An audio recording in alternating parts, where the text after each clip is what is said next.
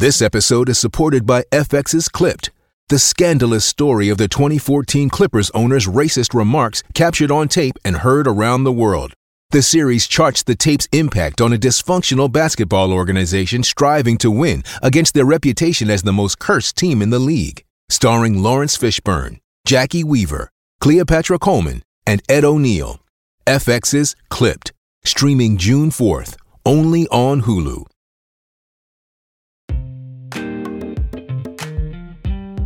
Hey, y'all. I had a great conversation with Hrvoje Morić on his live radio show on TNTRadio.live. We talked about the anniversary of 9 11, the future of lockdowns, white pills, of course, the cashless society, and more, believe it or not.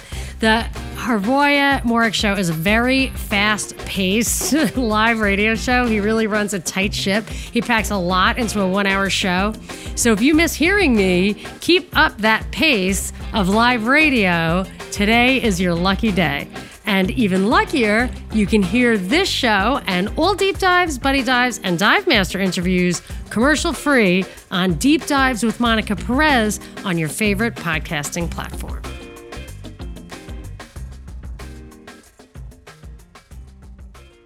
Abroad or at home, this is your news. By staying silent, we are part of the problem. Today's News Talk Radio, TNT.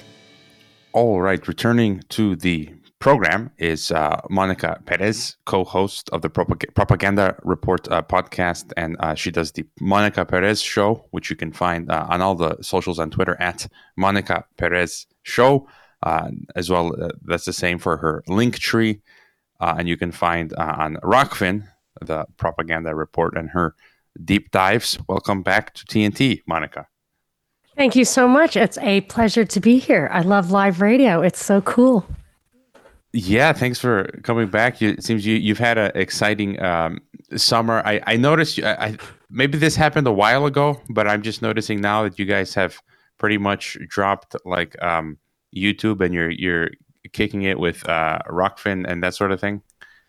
Yeah, I don't do too much YouTube because I just kept getting strikes over and over again. I was, it just seems to be the one thing I did that almost destroyed it, which it's not like a huge, I was never really focused too much on YouTube, but I used to do a lot of work with a guy who was fighting a lawsuit to get like access to Fulton County ballots in Georgia for the 2020 election. And I made all of my videos with him. I used to get an update every week on his lawsuit. I made all of my videos with him private and they started just cascading getting strikes. So i had to delete them like in a, in a second. Like i saw the strikes coming and i just deleted them all. And i couldn't believe it because i've never seen before where private videos could get you a strike like private nobody could access it. So that was weird. And i kind of stay away from there. And i do Rokfin i do stuff my i stopped doing my daily show with my partner binkley I just could not do an everyday show. So we both kind of do parallel stuff, and the video stuff's on Rokfin, and all the audio stuff. Uh, I have a new feed, Deep Dives with Monica Perez, but we're still both on the Propaganda Report. And anyway, just uh, it's kind of more, not less. But yeah, YouTube is is not my friend. Yeah, I, I, noticed just like a, a few weeks ago, I, I, did an interview with Whitney Webb, like in 2021 or something, and uh, YouTube. They didn't give me a, a strike or anything. They just like you log in and there's just a notification. Oh, we deleted your interview with Whitney Webb. It was misinformation or whatever from like two years ago. And it's like, okay, oh, fine, oh, yes. whatever. and that the problem is when they're going back through your old stuff, you don't know what what's going to cause a strike and you only get like three or four. I should just, I mean, I gave up on it anyway, but there I heard that they're starting a thing where if you do if it like says podcast in the title or it's not a video it's just podcast they're going to promote that. And I wonder if their censorship will be a little less rigorous for just audio. Like Spotify the censorship is minimal but and they don't take your entire channel down. They just take like the offending shows down. And that similar thing happens to me on wordpress. They were supposed to just take the picture they didn't like down. They took my entire site down never gave it back. And uh, so the ones that really just take away everything that's the scary stuff. But the ones that just take out a show or two. So i don't know if youtube's going to change if you just put podcasts up there. But i think anyways most of us have moved on and we focus more on other platforms. I was just reading today, Russell Brand announced he's doing an ex- exclusive uh, daily live uh, stream to Rumble. Uh, and so, uh, how do you feel? Do you think like I, I, think we've crossed the Rubicon? Like even if YouTube yeah. said they would stop, you know, censoring, I just I, I, I wouldn't go back. You know, even if my PayPal was reinstated, I would never use it again. Do you do you, do you feel like we've yes? Just, uh, I'll, I'll never. Yeah. I'll never use Patreon again, for example. Like I'm never going to even just to take that chance. It's not even as a like um vindictive thing or being insulted. I would just never go back for that reason. With Rumble, I know that I believe that they pay you a lot more. So if you had that kind of power, like I always thought when Alex Jones got it kind of kicked off of YouTube, it was like, he probably wanted to get kicked off of YouTube because I'm sure he makes more money on any other outlet and he has his own outlets and that would give him a good excuse. But the thing with YouTube, though, unless you have a household name, unless they're actually talking about you on the news, it's such a powerful search engine. And I mean, the big thing, and this is why I always liked radio, is that you're like, especially like what you're doing live radio that has crossover audiences from other shows. You're not always just talking to people who are there looking for you. And YouTube kind of has that quality because it can't, it would never pop me up, but it used to. Like I used to get suggestions of stuff I really wanted to learn about.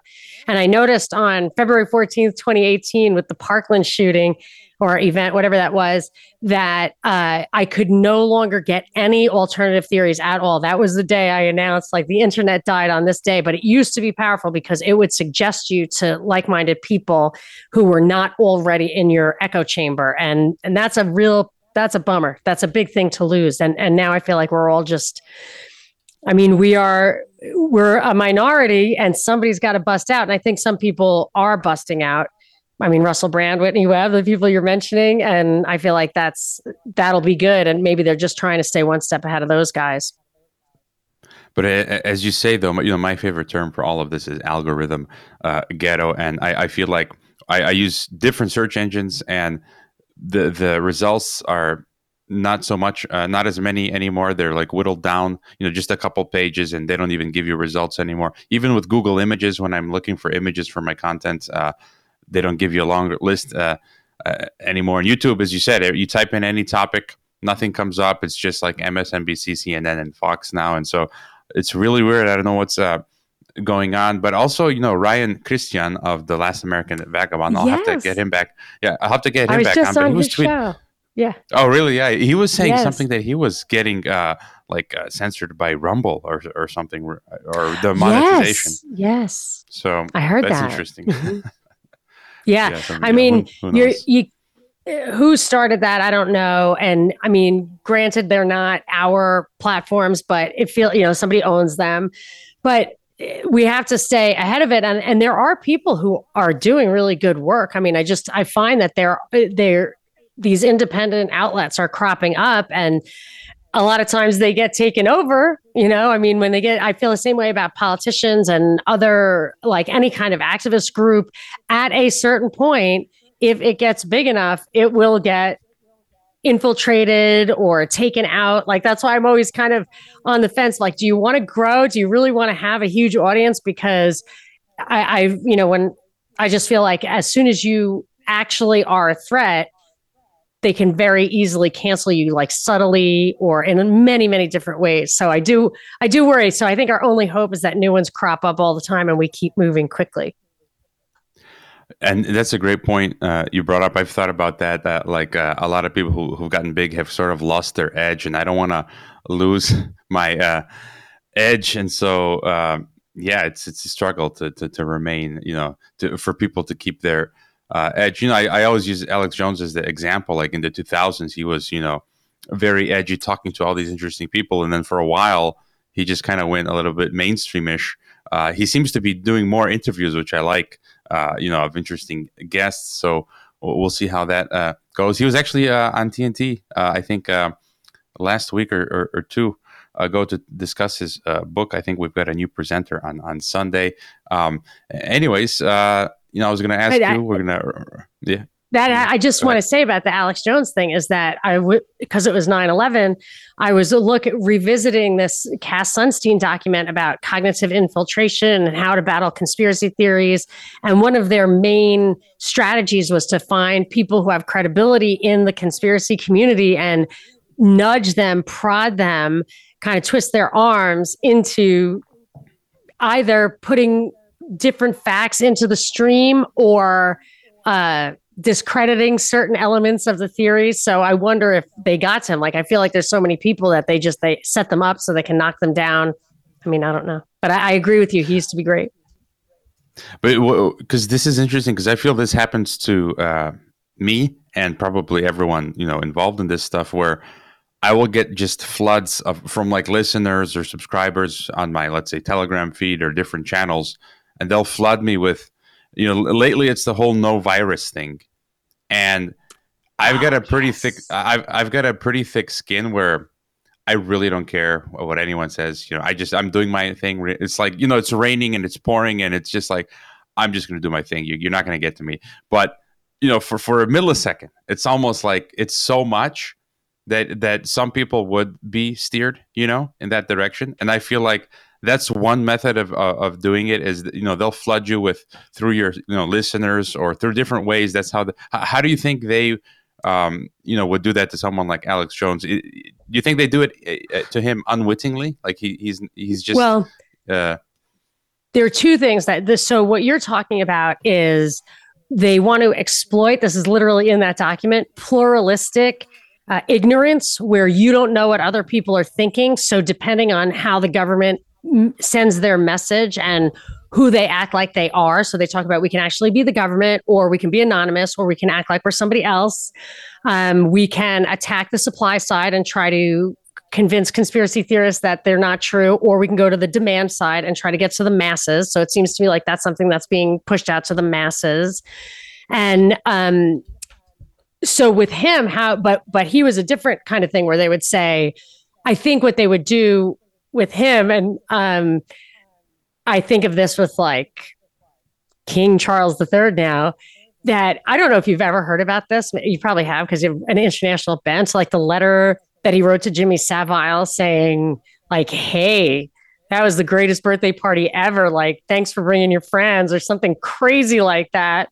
And Jimmy Savile was the one who had that uh, terrible scandal after he died of like being prominent in like uh, children's hospitals and stuff, and then having uh, inappropriate relationships with them. Or I don't, I don't remember the details of that, but like it's very important for them to have something over on you. And I read, I was reading about the Franklin scandal, which was back in you know a few decades ago in this in the U.S. where they would have it was like a boys club thing, and they had like ch- kids who were sexual abuse victims. There were supposedly some murders, whatever. And one of the things that they said in that is like, as soon as you're a freshman congressman, they invite you to a party, they slip you a roofie or whatever. So you don't remember, you don't know what you're doing, put you in, you know, bed with a boy or a kid, take pictures of it, and then they have you. I mean, this is not news.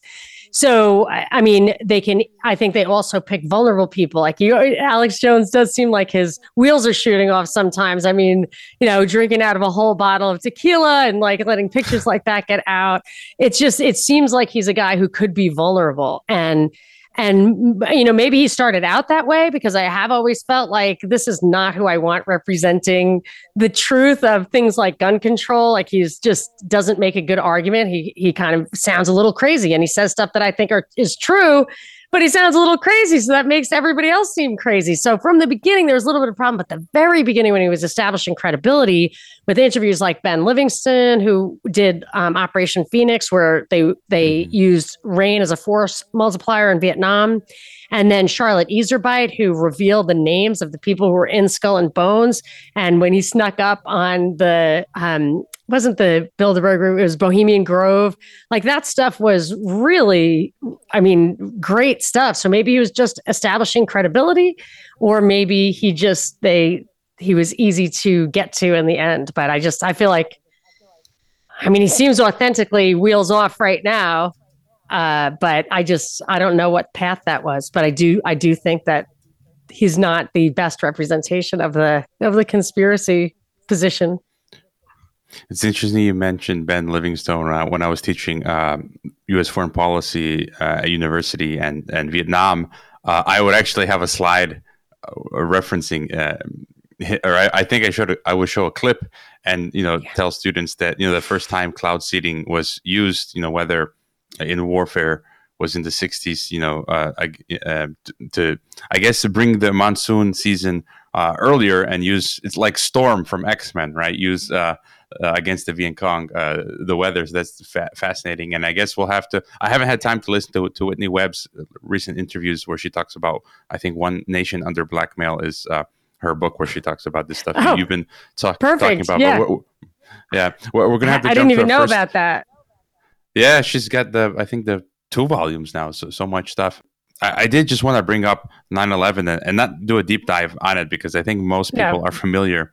Um, right. You know, with the different theories, but just you know because we just uh, had the you know the anniversary and j- just to get you know thoughts like the the after your you know any thoughts you have in this sort of aftermath of 9-11 my view is sort of that at this point we've got a new 9-11 to contend with you know 9-11 part deux uh, COVID 9 11, uh, as some people uh, have um, said that it's like 9-11 part two where it's it's the same people who did 9-11 were behind or involved with covid 9-11 and i'm i'm not really so interested in 9-11 uh, anymore. I just kind of got gotten tired of it. It's we've been talking about it for 20 years and it seems like nobody cares and um, it's like jfk you know it's been i don't know how many years nothing has been done. And the younger this young generation doesn't even know what 9-11 is. And you know before anyone tells me like i'm, I'm being a sore loser you know I, have actually thought uh, in my teaching career at secondary uh, school and undergrad uh, with undergraduate uh, students i've I, i've had over 2000 students. And i'm sure there was at least one lesson where i always brought up 9-11 and it's just like nobody cares and very few people you know change their minds and i'm just like oh well let's let's move on. We're dealing with covid 9-11 and soon there's going to be something else. And so sort of what, what, what's sort of your you know reflection on 9-11 well i it's funny that you should of course say jfk because i feel like those were the two turning points where you had a serious ratcheting down of press freedom of our access to real information. And I think that it's always the aftermath. It's always the cultural change that they're looking for, the social change that they're looking for that these events allow. So the event themselves, they don't even want you to look back at the event, of course. But so with that, I feel like you can, there was more open press before 9 11 for sure. And then when I was b- going back and reading this Cass Sunstein article about conspiracy theories and how to combat them in the world, the marketplace of ideas, whatever, that was from 2008 and he talks about how, with that cognitive infiltration, it's much safer and easier. And I've seen other government documents like this to do it all digitally. So it was going to be hard to combat the conspiracy theories of 9 11 on a one off basis, going to meetings and stuff. And I feel like the number one thing that this, like, I consider it more like World War III than than like another 9-11 maybe i'm wrong but i feel like uh, the the biggest change that has been ushered in here and the thing that they learned from 9-11 is that they would put everything in the digiverse. Like they would put everything like our our public square is now always in the digital space because they said we were all allergic to each other. And so now it's much much easier for them to have a uh, for them to penetrate that to to correct that cognitive dissonance and then Cass Sunstein, who wrote that, he during the last two years was in a newly formed thing at the World Health Organization called like um, behavioral lessons. I think I wrote it down somewhere. It was like behavioral lessons from the COVID pandemic, something like that.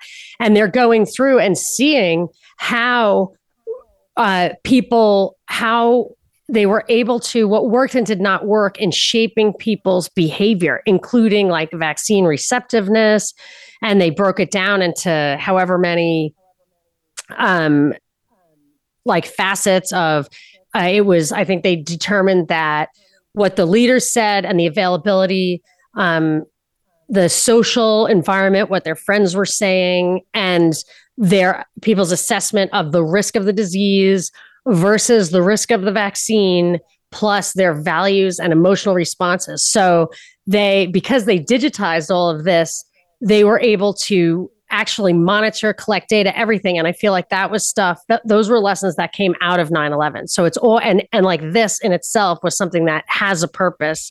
And that was to usher in this. The same thing with like the gas crisis in Europe. Like I feel like there are a lot of geopolitical reasons for this, but I would actually suggest that maybe the number one reason is to get people to have smart meters and like the food crisis. Maybe the number one reason could be to get all these little farmers to have you know an app on their phones to convey to to just collect data. Like every time i dig into one of these stories it always comes to where they're just eh, you know they'll have huge events and the number one outcome is plugging everything in getting the data of course surveillance and censorship but i think that's the mo- the biggest impact of 9-11 i feel like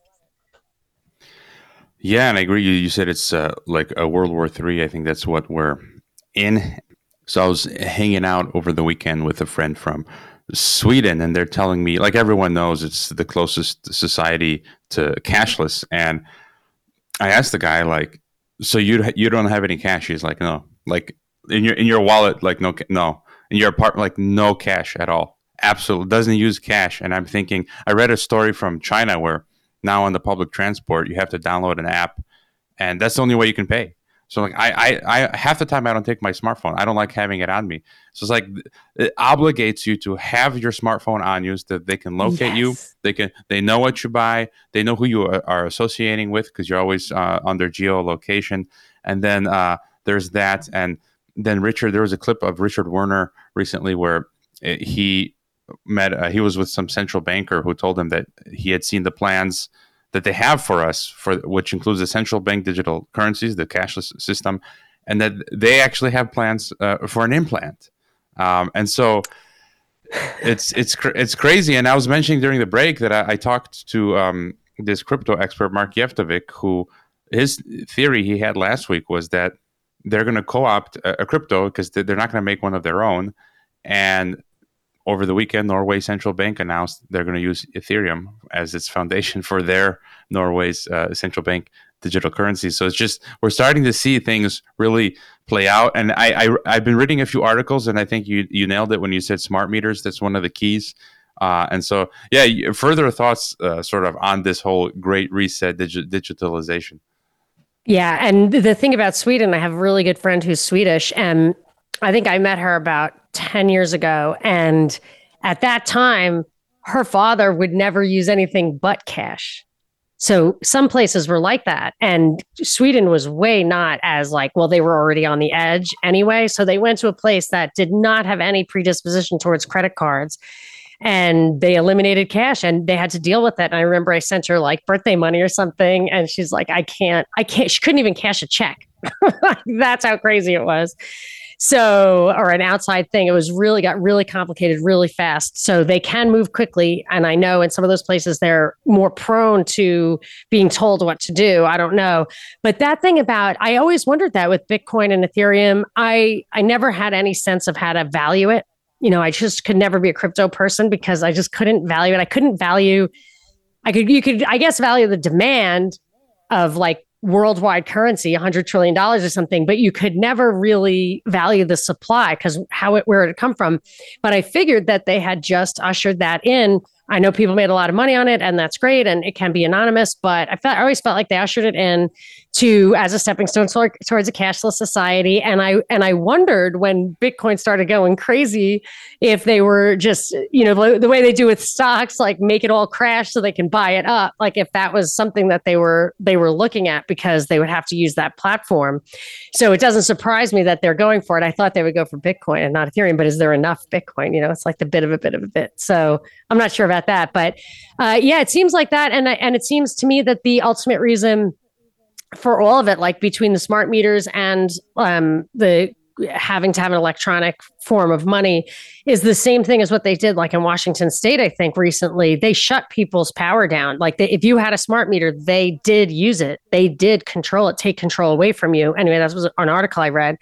And it, it feels to me like that's the entire point of all this because think about it like nothing else matters. If they have every single solitary person in control of their ability to buy their necessities and their ability to heat their homes then uh, they they just don't need anything else. So I've always felt like we can talk about geopolitics, we can talk about that, but as long as that if they they keep moving the ball forward on all of that stuff, then eventually they'll just be able to, you know, pull your heart plug like on Dune, you know.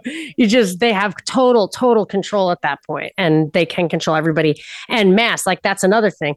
You can't control individuals, you can't control nations, but if you make it modular so everybody has the same systems, boy, you don't need a lot of drone operators, you know, a lot of people sitting in seats doing that stuff because you can just it's a force multiplier like rain.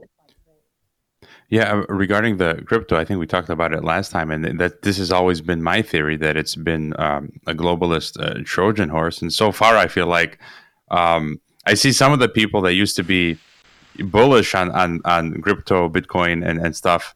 They're much quieter now, and I, I just feel like my hypothesis is still holding up. And uh, they also mentioned, I was talking with my friend, credit cards. I've been seeing articles saying credit cards will be gone because my friend said, I'm like, what if you don't have cash? She's like, you can pay with your smartphone, which I don't want to, or your credit card. But they're going to get rid of the credit card. So it's just going to be your phone and then maybe eventually the implant. And w- what you said, I, I just uh, thought of the term. It's like digital siege warfare. You know, when you attack a castle in the Middle Ages, you surround them. Uh, you know, after a few weeks, you know, a few days or a few weeks or a month, they run out of food and water and then they're screwed. And that's kind of like what they're doing to us uh, today, as you said. If if uh, they can, they've got uh, their hold on all of the choke points: food, your food, your water, your work, um, your social life.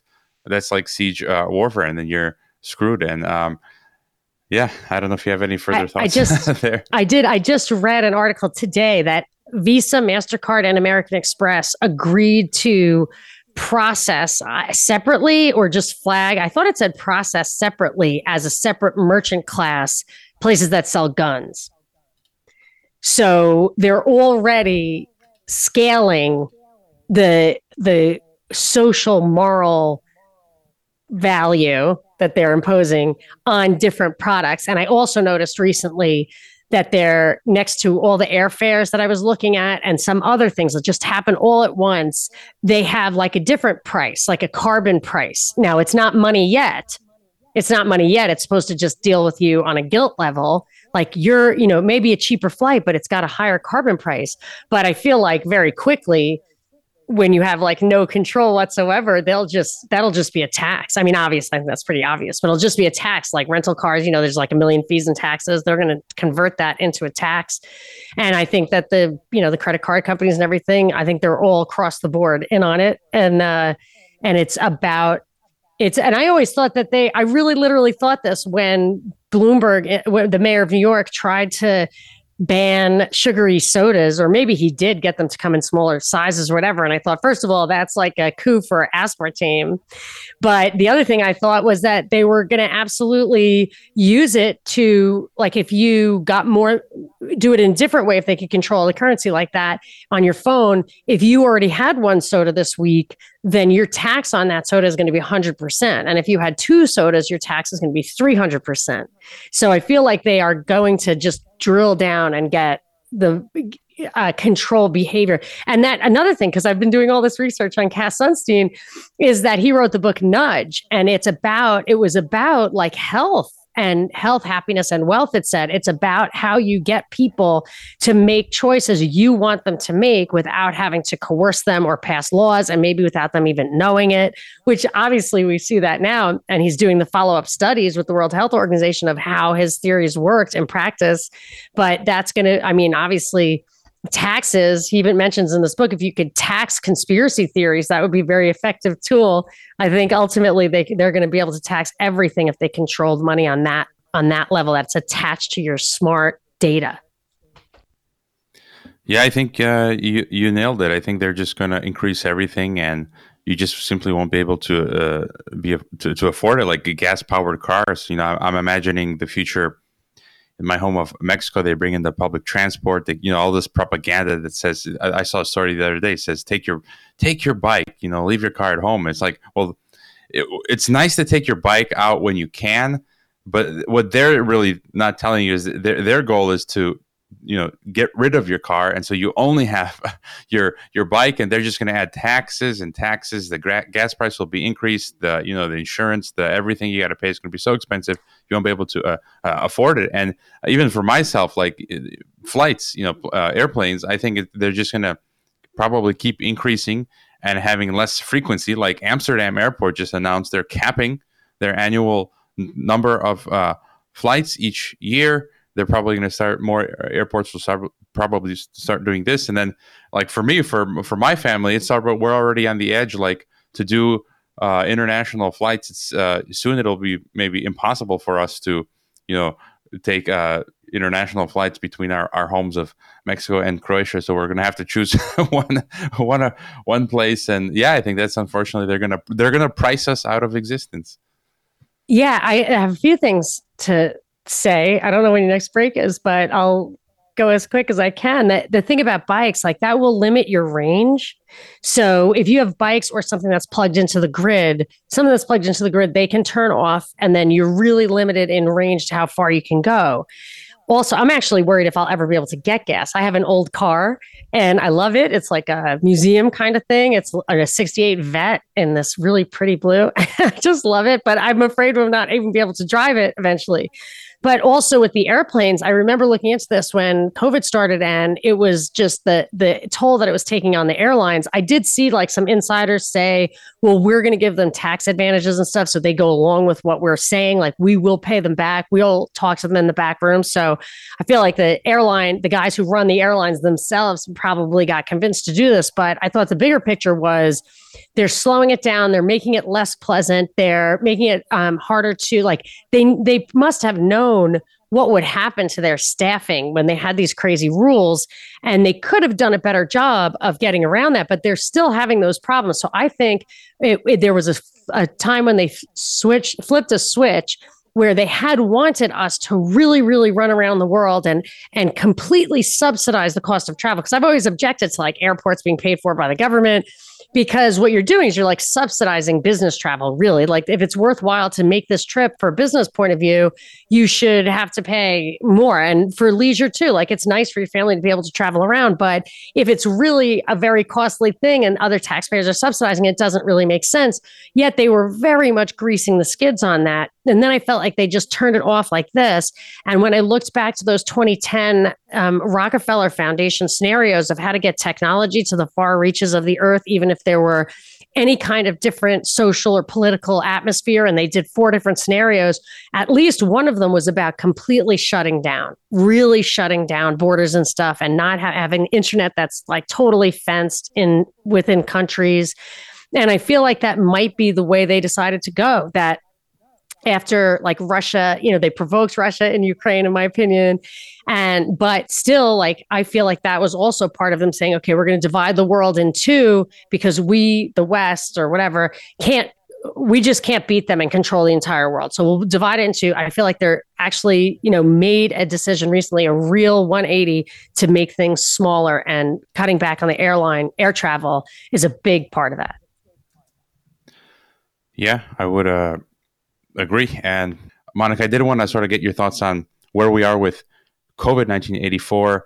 Um, I, have been cynical. Like I've been fearing, uh, uh, uh, you know, another lockdown, maybe like come October, November, November, December. But we're just reading now New Zealand remo- removing all uh, restrictions. Uh, I can't even keep track. I think I was reading in, in Japan now. Hawaii just um, removed the vaccine mandate for their biggest private employer, Hawaii Airlines, 7,000 uh, employees. And just, you know, uh, here being here in Europe, it, it, just feels like people are just so done with it, so over with it, that for them to try it again, I think it would be difficult. They're crazy enough. These people are, you know, complete psychopaths. But I just feel like they're going to have to go find some other thing. Uh, how do you feel about, uh, you know, uh, another lockdown or something like that? I, I agree. I've I never expected I didn't expect another lockdown after because I live in LA and there's when it got to the Omicron variant, and I've had like the, the the there is no virus thing. I totally I interviewed David Crowe, who wrote was the host of the Infectious Myth, and he was writing a book, and I really had a nice relationship with him. Really liked him, and I was not convinced that respiratory viruses exist. I had COVID twice, and I remember how I got it. And I, my current theory is that it came from they actually created a contagious vaccine, which they've been working on a long time. So I don't know about viruses in the past during the Spanish flu, but whatever this thing was, somebody like coughed it into my face and I got it. But the first time I got it, and I mean, I get like a little bit of hate because I say that, but I don't, you know, I don't call it whatever you want, but like I got the first time I got it, like there was no, I had no sense of taste or smell and I was not congested. So it was like, whatever they're calling this, that's the thing. And then the second time I got it, I really felt like I had the flu. It really, it was yucky. And it was very similar to what people were getting around me. And I remember how I got that too. But this is in LA and the association between the cases and the hospitalizations and deaths is like published daily and there's just virtually no hospitalizations and deaths now. It's like very much a cold or a flu and that is how they're treating it in um, england. I was just talking to somebody in england and you know you can attest to the different ways that it's being handled. And I personally think that it, unless they were going to roll out another like a really virulent strain or you know i don't know if they're even really willing to do anything more virulent. It would have to really it would have to start killing people again. And i i just think that they're the powers that be need people to actually be dying to get the credibility to do this again. And since I believe personally, but you know, I'm down the rabbit hole, that the whole point of this, whether it's COVID itself and the spike protein that you get in that, or the vaccine and the spike protein you get in that, that it's really meant to take out people with underlying conditions, people who are old, and that it's really accomplishing that. Once they got to like the fourth booster, I think we can see that there's a lot of damage going to be done. And then one of I love to read these documents that they put out. There was one on the Johns Hopkins website, the 2017 SPARS document, which absolutely it was a propaganda script basically, and it really scripted this exact thing down to um, if if the president prefers one therapeutic, the other party will reject it. Like exactly the stuff that happened. And there are a couple of chapters that have not been played out yet under the kind of appendix heading of aftermath. And in that, they they have stuff like there will be um, people will start realizing about the vax injuries the politicians will have to decide whether they're going to apologize for it or brush it under the rug. There will be scapegoats. And the thing really read like an, a scenario analysis that was funded by Big Pharma, which it might have been because it was Johns Hopkins. And one of the things it says is that people were really getting mad and they wanted the liability shield of vaccines lifted. And that the that what they wanted to do was then sue the pharmaceutical companies. But fortunately, Congress stepped in and established a fund and they were going to take care of it. And then in the end, they said, well, we've got to wait a couple more years to see what the real impact is. So they keep kicking the can. So I just feel like they're in that phase of this. And you see, like they're they're talking a little bit about like Trump went too fast on the vaccine. There's a congressional investigation. Like that just cracks me up. Uh, like as if they every single Democrat in Congress didn't want him to go faster. So I, I feel like they're in that later stages, but they're definitely sliding in with all the what I call like um, political infrastructure where they can go in and now switch over to the to the climate stuff. So the gas crisis in Europe, that's why I don't think the Ukraine thing is over. I don't think Ukraine is I think they're just stimulating another. I, I, think they want Russia to respond stronger because that gas crisis in Europe, I think, has to persist so that they really get people to understand that they need smart meters or whatever. And that that's since we're used to lockdown, since we're used to shut down, I think now is their time to slide into the climate thing. So I kind of feel like the thing is over you know the covid thing is over but and and i personally feel fatigued by it. And i feel like the powers that be really understand the need to not really break someone. They're like they're like domestic abusers like really like hannibal lecter type stuff where they know that you need a break or they're going to lose the ones they want to keep like the productive ones stuff like that. And I, I i can talk about that too but i give you a chance. No, I think you're uh, you're right on the money. I think you're nailing it. And um, I was just going to say about the virus stuff. Like I don't, I, I could look at the COVID, you know, not uh, that it's not a virus, you know, in isolated fashion, but I just kind of get freaked out where people are just really pressing too much zealously, almost in a cult like fashion. Like that's the only thing they keep telling me about. And they also say they don't believe basically in all of history, there's no such thing as contagion or infectious disease or epidemics. And I'm like, I'm like, well, you know, I I've just experienced, you know, things. There are things, you know, it could be bacteria or something, but um, yeah. Any further thoughts? There? Well, for me, I I actually am highly skeptical about this idea of infection and contagion and pandemics in the past, epidemics. Like I think that a lot of that stuff, the Black Plague and everything, is um, misrepresented in history. Absolutely, I bacterial infection is pretty clear. You can see it. If you've ever had strep throat, you can see that. If you want to call it about, and I think you can put it in agar and watch it grow. Like I think you, I don't know what bacteria is supposed to be. You can call it whatever you want. And I don't know what a virus is supposed to be. Like you can't, the bacteria, I think you can see, I think it's like a hundred thousand times the size of a virus. With a virus, so-called virus, you have to, you know, worship at the feet of the priests of the electron microscope only they can read the you know the read the high eh, eh, you know language. So i have no idea what a virus is or how to talk about it or whatever. And i and i absolutely believe all the studies from the spanish flu and everything that it was not contagious and that terrain and like poisons in the air are are much bigger factors in our illness than you know taking a super healthy person.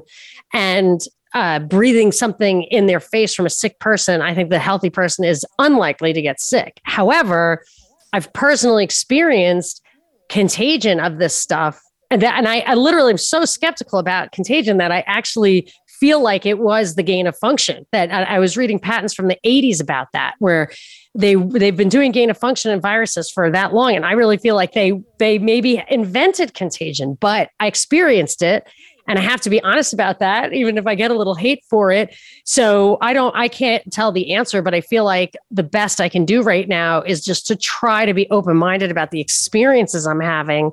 Because I also feel like you can really fall into a trap of being like slightly too paranoid. And if you are like in my personal life i'm talking about if you are it really discredits you because like occasionally you'll go too far and you'll be wrong and then but you're mo- you're just making like a type 2 error. And and it can be devastating because type 2 errors are like you include stuff that isn't true. You're kind of better off making a type 1 error which is like don't include anything in your knowledge base that you're not 100% certain of because the credibility blow we can't afford it as people are trying to to get to the truth. But yeah so i that they're definitely pushing that and people are still pushing it on me. And i'm i'm thinking surely you have some experience in your life that makes you kind of question. I didn't even think COVID was a real thing in the beginning, but I knew people got sick and then I got sick. So I had to had to acknowledge that. Yeah, I, I was the same way. Like this summer, a whole bu- bunch of people got sick around me, and I'm like, "Well, something's going on." And people are talking yeah. about five G, five five G, and I'm like, "Well, where I'm here, there's no five G." So again, it's just like I, I I don't know everything, but I'm just Anyways, I mean, we're exploring. We got about two minutes left. You know, any any final uh, thoughts? Yeah, I did. I know um, something recent I did that kind of plays out from this, where I did a couple of white pill episodes. So I think it's on Deep Dives with Monica Perez. So it was like a white pill. Two things that I did are super white pilly.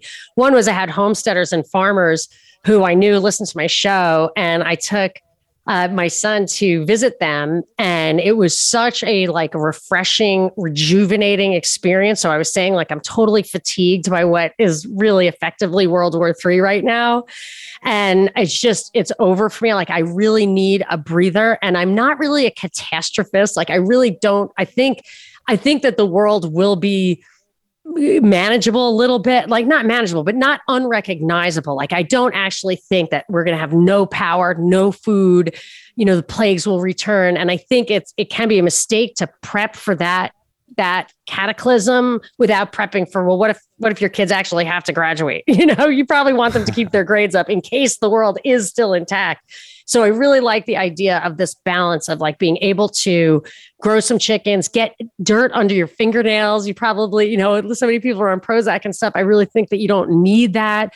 And I also like my last thing will be um, so we've been kind of locked down in LA. Most of my family's on the East Coast, and I went to a wedding this this week last weekend, and I realized like by us just hunkering down and staying intact, keeping our heads and and taking care of each other, even in our little lockdown corner, when we went back to the family, like we brought something to the family, and I just feel like it's so important for people to try to take care of their mental health, maybe take a news break um, get yourself a chicken, you know, or a bunny, like anything that like gives you some kind of sense of life. Because I feel like we really need to enter a phase of renewal and rejuvenation right now because we've really been traumatized. I totally agree with you, and uh, let's keep looking on the bright side. We are out of time. It's always great to chat with you, Monica Perez. Find uh, find the Monica Perez Show on the podcast platforms on Twitter at Monica Perez Show. Uh, Rokfin as well. We're out of time. Thank you, Monica. We'll be right back after the break.